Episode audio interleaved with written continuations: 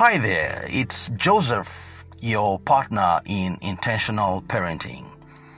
I am pleased to welcome you to day two of introduction to my diary of fatherhood. Today, I will be sharing with you my fatherhood philosophy of creating a safe environment. See, I believe that one of the best gifts that can be offered in a relationship is to be vulnerable with each other.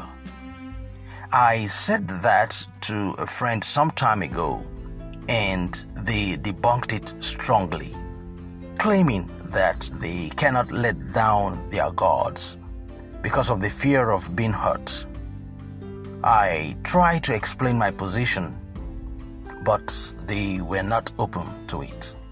So I let it be, understanding with them about their closed stance because of their history. On the other hand, I believe that the privilege of being exposed to someone else's vulnerability comes with a great responsibility on our part, which is to assure them of safety. Without safety from us, it will be very difficult for those who we relate with to open up their hearts to us. Now, this is a core cornerstone of our parenting. Sweetheart and I always assure and reassure our children that it is safe for them to talk to us about anything and that it is safe to ask any question. In the description section of this episode are a few link titles to some of my blogs that depict the principle of operating in a safe environment. And they are titled Dad, is sex the same as dot dot dot. I'll let you find that out for yourself.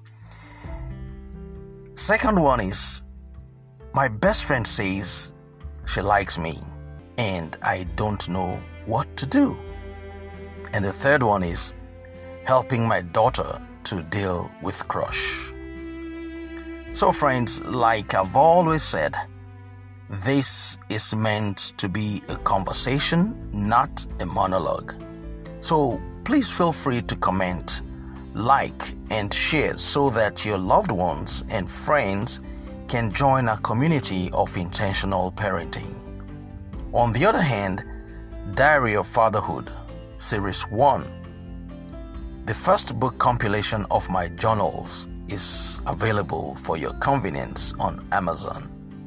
And the link to it is also available in the description section of this episode. And so, with that, I'm going to wrap things up for today. I look forward to chatting with you tomorrow when I'll be giving you my third fatherhood philosophy. Until then, it's your partner in intentional parenting, Joseph.